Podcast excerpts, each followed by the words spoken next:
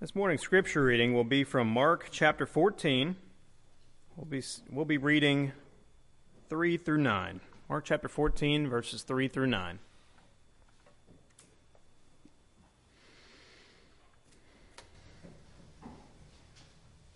And being in Bethany, in the house of Simon the leper, as he sat at meat, there came a woman having an alabaster box of ointment of spikenard very precious, and she brake the box and poured it on his head. And there were some that had indignation within themselves, and said, Why was this waste of the ointment made? For it might have been sold for more than three hundred pence, and have been given to the poor. And they murmured against her. And Jesus said, Let her alone. Why trouble ye her?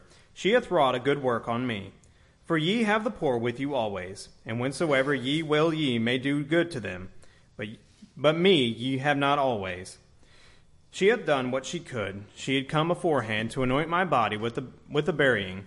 Verily I say unto you, wheresoever this gospel shall be preached throughout the whole world, this also that she hath done shall be spoken of, be spoken of, of for a memorial of her.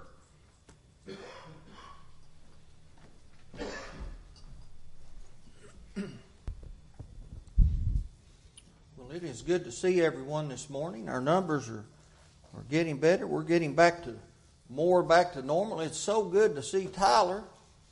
You know, anytime we can get uh, uh, help to keep an eye on Julie, hey, you know, we need it.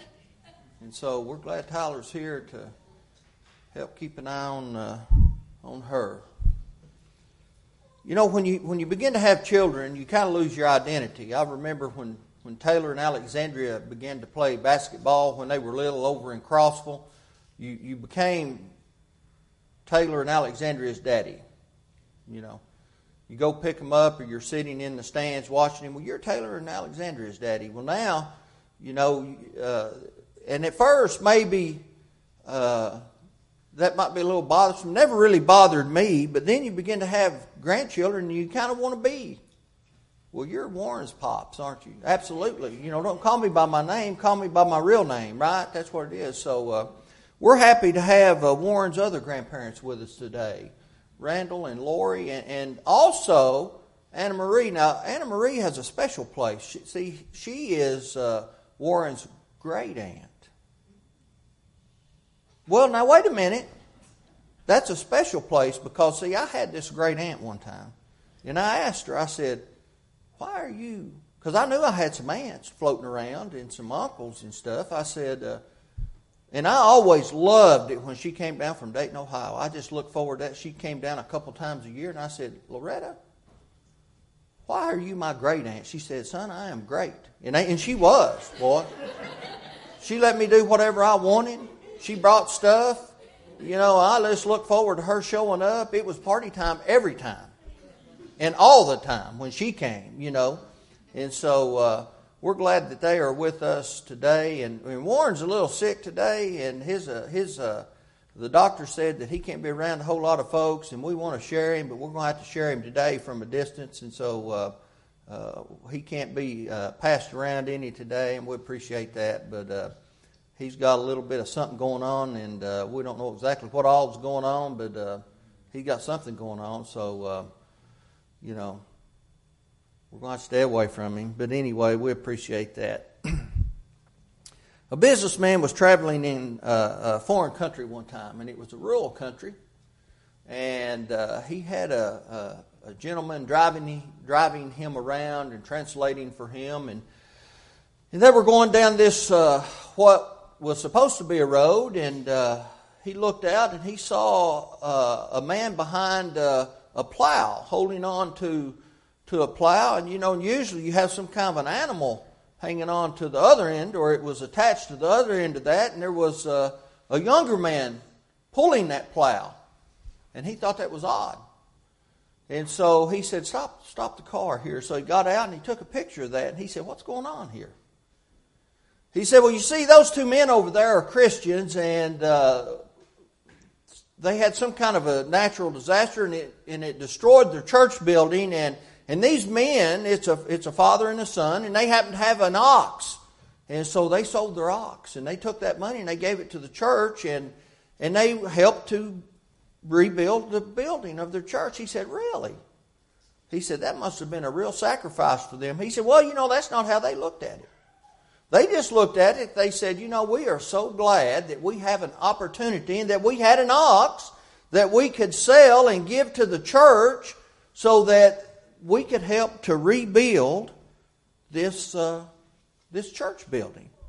And uh, the man got back in the car and, and he went on their way. And, and uh, when he got home, he took that picture to the congregation where he was a member and he told them about that. And then he began to talk to him a little bit about that. And he said, You know, uh, I've never, uh, I've never made a real sacrifice. I've never really done that in my life.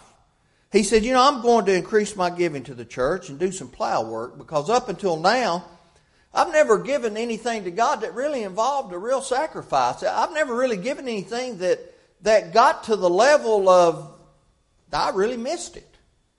What I gave was really out of the abundance of what I had. And it never really involved a real sacrifice. And, and I read that illustration and it kind of brought me to Mark 14, 3 through 9. And I began to think about that. And I, and I began to look over at some things in my life, and I thought, have I ever given anything that kind of hurt? because, you know, when you think of a sacrifice, aren't you supposed to feel a sacrifice? Are you supposed to feel it? Or is it out of the abundance of what you have and you don't really miss it? Do you remember the, the in the in the temple when the when the widow threw in her mite? And the Lord asked about who gave more, and you had all these rich people giving money and giving money and giving money, and and he said, Look, they gave out of their abundance. You know what that means? They didn't miss it. And then the, the lady gave the mite. I don't know what a mite equals in our money. A penny? I don't even know if it equals a penny or not. A half a penny, a quarter of a penny? I don't know. But it's all she had. And so, but I thought about Mark 14, 3 through 9, and I think that's the very kind of sacrifice that we read about in Mark 14. It's about a type of sacrifice which is supposed to be an identifying mark in the lives of all Christians. Now, and we're not talking about you go home and you sell your house and you sell all your cars and you load up every scrap of food you've got in your house and you go and you go live in a in a, a, a borrowed uh, refrigerator box under the overpass. That's not what we're talking about. We're talking about a sacrifice. When we look in the old law, a sacrifice was you go out to your flock and you don't give all the flock away. You go find the best one. And then you give that away. You still had a flock. You still had good food to eat. You still could trade and sell and sell off and make money. And, you know, Abraham was still wealthy. But it's still a sacrifice. You still give the best one you had, right? It's that kind of sacrifice about what Paul spoke when he commanded Romans 12, verse 1 I beseech you, therefore, brethren. I'm pleading with you by the mercies of God that you present your bodies a living sacrifice, holy, acceptable unto God, which is your reasonable service. I'm not asking you to do anything outlandish. I'm not asking you to do anything that's dangerous to your health something that's going to put your family at risk. I'm not asking you to do anything that's foolish. I'm asking you to do something that's reasonable. It's your service to God, right? A sacrifice that continues to be given in a daily manner. Very unlike the sacrifices of the Old Testament where the sacrifice is killed. This is a sacrifice that is a living, holy, and acceptable sacrifice that happens every single day, a sacrifice which meets God's standards and one which is suitable to offer to Him. You know, one of the problems that happened toward uh, the end of the, the history of the, the Old Testament before we went into the dark period of time, the silent years where Israel was, was misbehaving and they would go to get a sacrifice when they were still playing at, at, at uh, serving God, and they'd go out to the flock and they'd say, Well, there lays a, a calf or a, a lamb or something, and well, it's about to die anyway. Let's drag that thing over to the altar because it can't walk anyway. Let's just drag it on over there and we'll offer that because it's on its way out anyway. So we're about to kill it. So let's just go ahead and get it out of its misery. See, we're talking about something that is suitable to offer to God, right? That kind of sacrifice is a constant sacrifice, it's a dedication about lifestyle. That's what we're talking about. With all the Christians living energies and powers directed consciously towards God's service. That's what that's what we're speaking of this morning. If it is acceptable to God, it will be one that is true and proper, one that God has specified as being acceptable for Him, which therefore will be pleasing to Him. That's what we're aiming for, right? That's what we're reaching for. That's what we want to offer. If it's pleasing to Him, it ought to be really pleasing to us. Now, in our passage, Jesus is close to giving Himself, ironically enough, as a sacrifice that is acceptable to get us to where we need to be. Right? Acceptable for humanity so humanity can find themselves in heaven. And as this account unfolds, a woman is expressing the depths of her love for the Savior of the world, her devotion to Him by giving a very costly sacrifice. This thing is worth a whole lot of money, physically speaking. Her sacrifice of, of love, though, is going to be condemned by some, but it is going to be uh, commended by Jesus. In fact, he told those around him she had done all she could, she did what was needed. She did what was needed. You know, a person that does all he or she can do is what is needed, right? And I think that's what's missing in the world today. People doing what is needed to be done. And her sacrifice is going to be remembered forever. It'll never be forgotten. It'll be held up as the example that we need to follow, won't it? The title of the sermon this morning is She Did What Was Needed. And as we consider the text and her sacrifice, we can make the application in our lives today. And as we do that, we're going to examine three areas where this lady did what needed to be done. And I want us to begin with the area of sacrifice. That's our first point. Notice the gift found in verse 3. And being in Bethany, in the house of Simon the leper, as he sat at meat, there came a woman having an alabaster box of ointment of spikenard, very precious, and she brake the box and poured it on his head. Now, this ointment that she poured on the Lord's head was valued at 300 pence. Matthew, Mark, and John all specify the ointment was precious or pure nard, very costly. Now, here's the thing there were several degrees or, or several grades of that type of ointment, and that ointment was imported from India. This was very special, it was hard to get a hold of, and the product, based on its grade, was a big factor in the cost. Now, what we learned here, and uh, we can learn this through secular history, Pliny mentioned that there existed something called a pseudo nard. Okay? If you couldn't afford the real stuff, you could go get this fake nard or this pseudo nard, which was inferior to the genuine stuff. Everybody couldn't afford the real thing, and so you could go out. We find that in, in a lot of things, right? You go to Walmart, you can't you can't afford the real stuff, or you're not willing to pay for the real stuff. What do you get? Well, when I go get some alcohol, I get the Equate brand. Okay, I'm not going to pay three times when I can get the Equate brand for whatever the other brand right? And so that's what I do. That's not what this lady did. She had the real deal. She had this stuff that cost 300 pence. And because of the variety and grades of the ointment, the writers made very clear for us Mary was anointing Jesus not with the inexpensive stuff, but with the expensive stuff, right? In fact, the ointment was worth more than 300 pence or 300 denarii. That's probably the better translation. Now, a single denarius was about a day's wage for the time. I don't know now what the minimum wage is, uh, if it's still 725, I'm not sure. But this ointment in today's money was worth about $15,000. $15,000.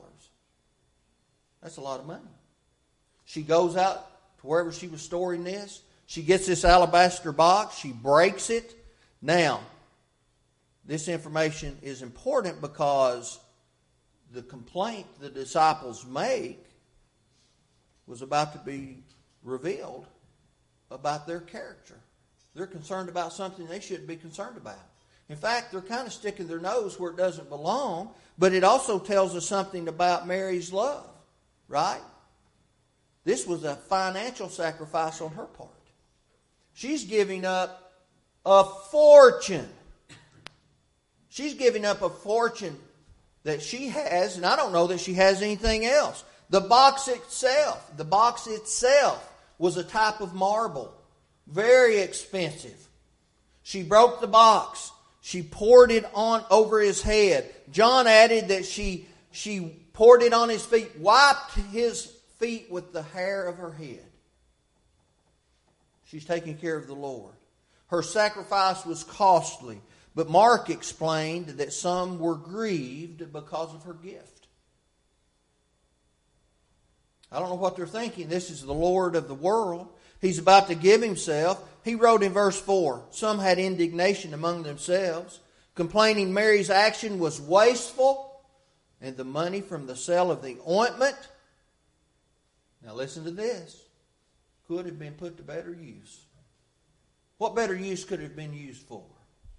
John specified that Judas Iscariot, one of his disciples that should betray him, John, 24, John 12 4, was especially vocal in the complaint. Of course, we know all about Judas. He was the treasurer because he kept the money bag.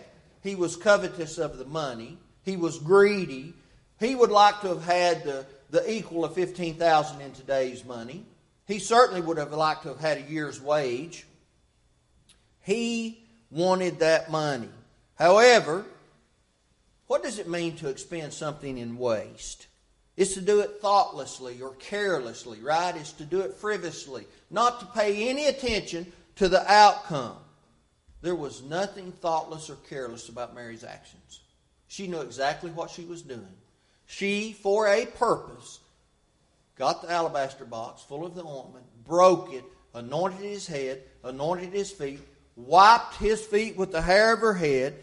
You know, when we consider our financial sacrifices, we are to do it thoughtfully and to carefully consider what those sacrifices are to be. I remember when I was a child, I would sit in church. When we started going to church, we weren't anything for years. And we would sit in church, and I can remember seeing people, and I didn't think much about it. But as is tradition, we'd observe the Lord's Supper, and then we would take a collection. And I can't tell you the times I've seen people jerk up a pocketbook or, or, or go to grab a wallet when uh, uh, the, the plate comes by like they had forgotten and then start rifling through something to try to grab some money out. Is that the way it's supposed to be?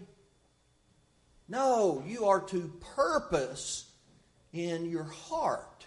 That means plan ahead, right?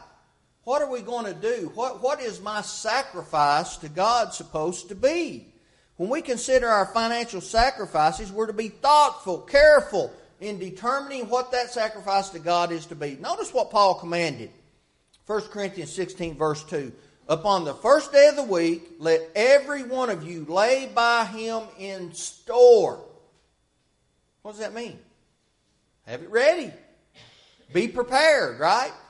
Now, within the context, this is talking about that gift to send to Jerusalem for the saints who were in need.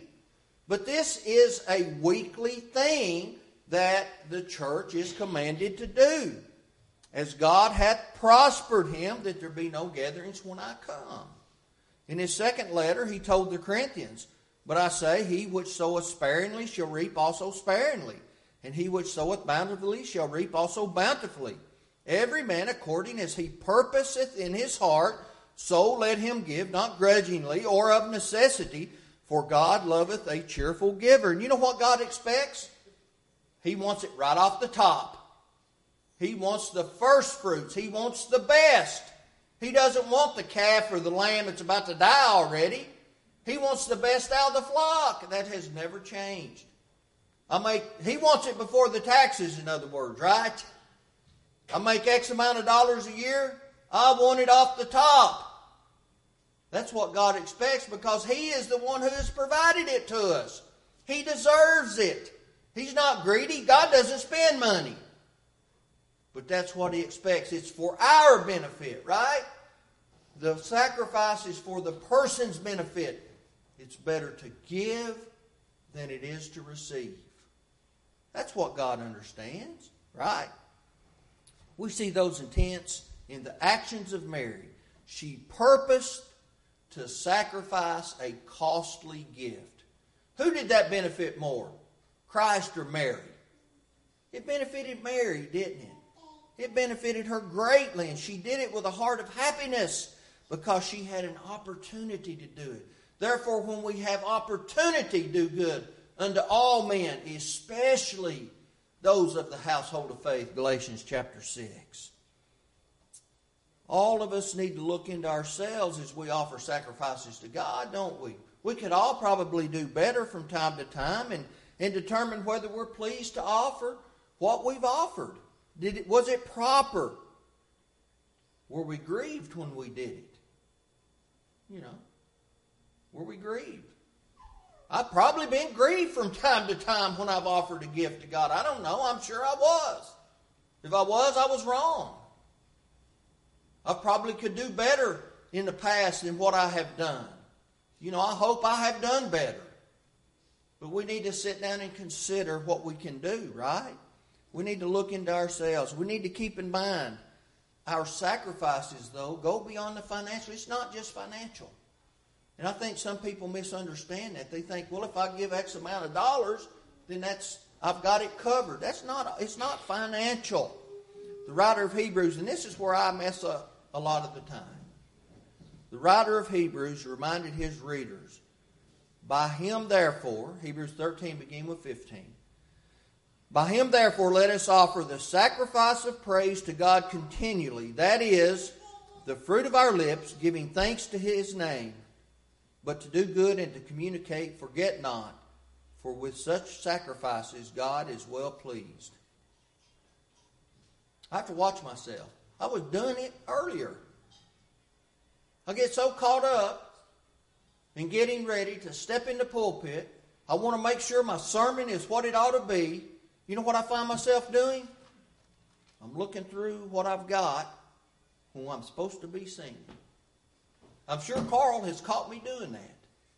And finally I said, What am I doing? I had to just set my Bible down and make sure I'm on the right page, get my mind straight. I'm supposed to be offering the sacrifice of the fruit of my lips, paying attention to the words. What am I singing? There's 40 of us in here. How many ever are in here? That we ought to be able to make a joyful noise with that many folks. Right? Let's lift up our voices and sing to God and offer the fruit of our lips in praise to Him. That's part of our sacrifice. Let's do it. And I was just doing the opposite of that for the first song that we were singing. I said, What, what am I doing? I know better than that. And so I said, Look, that's another part of worship. I need to focus on what I'm doing here. Focus. God expects this sacrifice at this time. Let me do that we need to pay attention. We worship God as we sing, Pay attention to the words. What am I saying? As we pray, we've got a brother who is willing to stand up in front of us to lead us in prayer. Let's listen to that.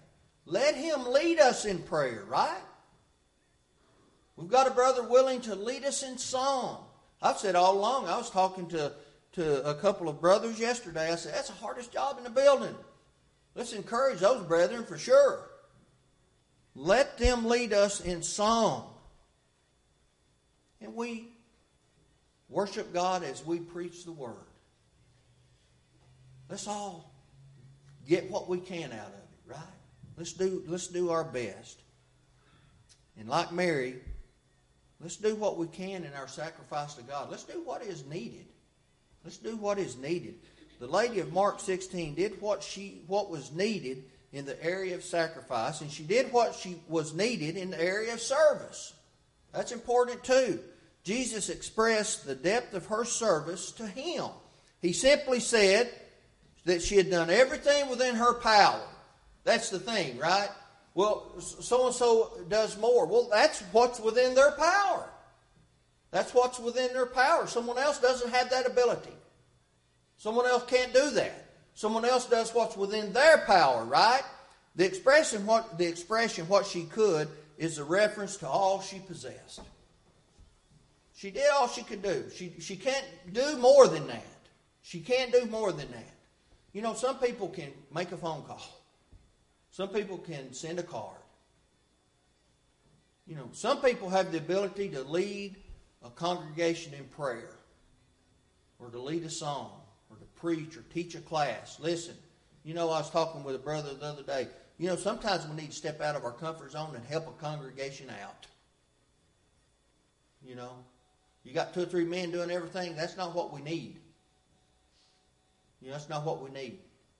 Let's step out of our comfort zone and let's do something. Let's step out and work hard. The expression, what she could, means all she possessed. She gave it all. You know, in the sporting in the sporting world, you have a football game, and you know, and I miss sports, boy. I'll tell you that because I've just about quit it all. But you hear the terms, boy, they left it all on the field or they did this, or they did that. That's what this lady did. She gave it all. She gave it all. There were just many things Mary could not do for Jesus. But she, when she anointed his head with a box of costly ointment, she gave him all she had, all she possessed. She did it. She did it. Her service was absolute, and that's what God expects from us. He expects absolute service, not more than we can give, but all we can give. That's what kind of service he expects. Not more, but all. Whether, whether we do it or not, that's what he expects. And, and when presented with an opportunity of service, Mary took full advantage of that at once. At once. She didn't say, well, I'll try it next time. Look, she just did it. She just did it. She just did it. And he loved her for it, right? He loved her for it.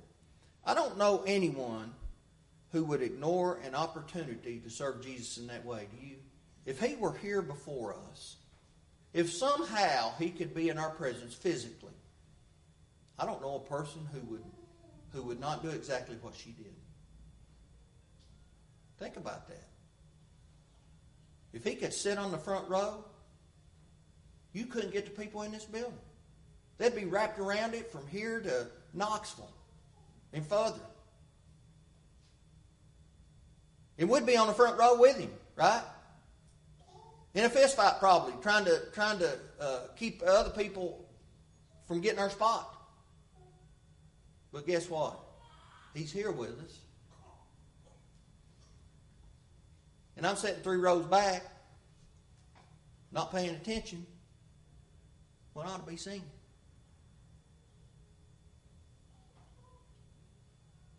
He expects all we can give at the appropriate time. That's a lesson in itself, isn't it? We need to pay attention. He's not going to profess us before the Father if we can't profess Him properly before the world? Right? We need to think about that. We need to think about that. It's clear that Jesus expects from us what He expressed about Mary. He expects that, right? To serve is a trademark of Christianity.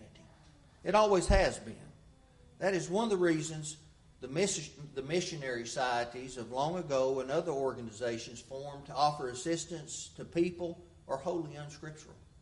That is supposed to be done by the Christian and by the local congregation. We don't need to, to form a society and let some society get credit for what God's supposed to get credit for. Right? We're not supposed to institutionalize anything, and so so a, a, a, Christian a Christian can sit back and say, well, the you know let's let's let the society do it. No, no, not at all. That's not what Mary did. That's what we're supposed to do. We serve so that honor and glory can be given to God, not an organization. And we and sometimes we're guilty of institutionalizing the church because uh, sometimes Christians Christians will say, well, let's let the church do that. The church will take care of that. Really? We are the church. We're the church. Yeah, okay. The church will take care of it because we'll take care of it, right? We'll take care of it. Then we need to get busy taking care of it. The Lord's church has been tasked with serving not just her members, but anyone who is legitimately in need. And we need to make sure that we understand that. Paul commanded, and we've mentioned this before, Galatians chapter 6, just a few moments ago, as we have therefore opportunity, let us do good unto all men, especially those uh, uh, unto them who are of the household of faith. Verse 10. Therefore, when we serve others, we're serving God, right? And we, and, and we see that uh, particularly in Matthew 25, 34 through 40. Uh, you give them drink, you give them meat, and uh, someone says, Well, Lord, I, when did I see you naked? When did I see you in prison? When did I do this? When did that? Well, when you did it to the lowliest of them, you did it to me. We need to understand that, right? Uh, listen again to the words as he defended Mary against the thief Judas. Let her alone. Why do you trouble her? She has, did a, she has done a good work for me.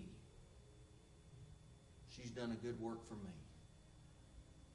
We need to do those good works for Jesus. And we do that by doing it for other folks properly, right? We do it in the form of service. Like that lady, Jesus expects us to do those good works. We need to get busy doing that. However, it's important to understand we're not doing good works for Jesus unless we surrender to Him. That's our third and our final point. And that's what Mary had done. She had surrendered to Jesus, right? Jesus explained why Mary's use of the ointment was a good work. It was absolutely a good work. The problem did not rest in it being wrong to help the poor, and that's what, of course, was Judas' excuse. It simply was not the priority at the time. We have to prioritize things, right? We get requests all the time. We get requests all the time for, for mission help, and, and Martin and, and Jeff and I will look at that. We happen to be on the on that particular committee, and we'll look at it. And and uh, you know, a lot of times it doesn't make it to the full men's meeting because it's not a priority. We see things that we're already doing right now; it's a priority, and and so it doesn't make it to the full men's meeting. Not because it's not a good work, it's just not a priority. Right? Not something that, that we feel like that, that uh, we want to uh, put the money in at the time, right? And so there are some good works. We might do it, look at it at another time, but it's not what we're uh, wanting to accomplish right now. We, we've set those things, and, and so, you know, there would never be a time when the opportunity to help the poor would not be available, and that's what Jesus said. The poor will always be with us. But how long was the Christ going to be among them? Very short period of time. He was, in fact, on his way out, wasn't he? He was in the process of leaving. He wasn't going to be there much longer. The opportunity to honor Jesus prior to his death was almost gone. His death was, was about to pass. And so she did what was, what was necessary. Mary's complete surrender as a priority can be seen in her service to Jesus. Now, John is careful to tell the readers here that she applied uh, the oil to Jesus' feet. When he was in the house of Simon the Pharisee, Jesus chastised his host, saying, Thou gavest me no water for my feet, thou gavest me no kiss. My head with oil thou didst not anoint. Luke 7 44 through 46. Precious and costly oil was usually for the head and water for the feet. See, that's usually what, what, the, what the deal was. You, you anointed a, a guest oil with a head with oil, but Mary applied the perfume to Jesus' feet, and her surrender is not lost because the very act of washing another's feet was the act of humble submission. You know who usually did that? The common slave, or at least a lowly servant. At best, a child, right? A child did it. Uh, thereby, she acknowledged her submission and his greatness and superiority and her lowly position to him. She loved and cared for him, and because of her priority, Jesus acknowledged his pleasure in her. His pleasure in her. He upheld her for what she had done. He said this, Mark 14, beginning with, with verse 8 She has done what she could. She has come beforehand to anoint my body for burial. Assuredly, I say to you, wherever the gospel is preached in the whole world, what this woman has done will also be told as a memorial to her. And it's being still told today, almost 2,000 years later. We ought to honor this lady, right? And we are honoring her. During that time, certain people were anointed to demonstrate God's acceptance of them. We go back to the Old Testament. Kings, prophets, they were all anointed because God said, I choose them. They are my people for this particular job. Priests were anointed. Of course, the dead were anointed. Today we see Jesus, all those things, and he had pleasure and does have pleasure in our obedience just as he had in Mary's. It's an amazing thing. Jesus expects us to surrender. She did what was needed, she did what was necessary. Will Jesus be able to say that about my life? You know, I want him to be able to say that. And I think we need to always be able to look into ourselves and say, you know, you're slipping up right here. You're making a mistake. You need to pay attention. You need to focus. Stop doing that. We all need to be able to do that. We all need to be able to do that. Before we can sacrifice and before we can serve, we first have to surrender. We first have to surrender. And we understand how to do that. We do that through the plan of salvation. Very simple. God doesn't expect us to be brain surgeons. right? He doesn't expect us to be able to to uh, uh, have to work for NASA and create rockets. I don't even know if that's if that's hard to do or not. I never tried it. But you know, uh, you always hear that. You know, you have to be a rocket scientist. I'm sure it is difficult. I don't know that I could do it, but you know, thankfully, I don't have to be able to do that to be a Christian. All I have to know is I have to believe Jesus Christ is the Son of God. I have to repent of my past sins. I have to be sorry for them. I have to change my life, turn to Him, confess that He is the Son of God. He walked out of the grave on the third day. He reigns over the kingdom as of right now. He's sitting at the right hand of the throne. I have to be immersed in water, have my sins washed away, rise up out of that water, Romans 6, 3 and 4, to walk in a new life, dedicate myself to Him, live faithfully. Once I have done that, and if I fall away, I become unfaithful. I have to ask Him to forgive me. I have to repent of those sins. I have to confess them to Him every single time. If I have done something of a public nature, I have to ask Him to forgive me, and I have to do it publicly before my brethren. If you have need to answer the Lord's invitation this hour, do that as we stand and as we sing. Careless soul, why do you linger, wandering from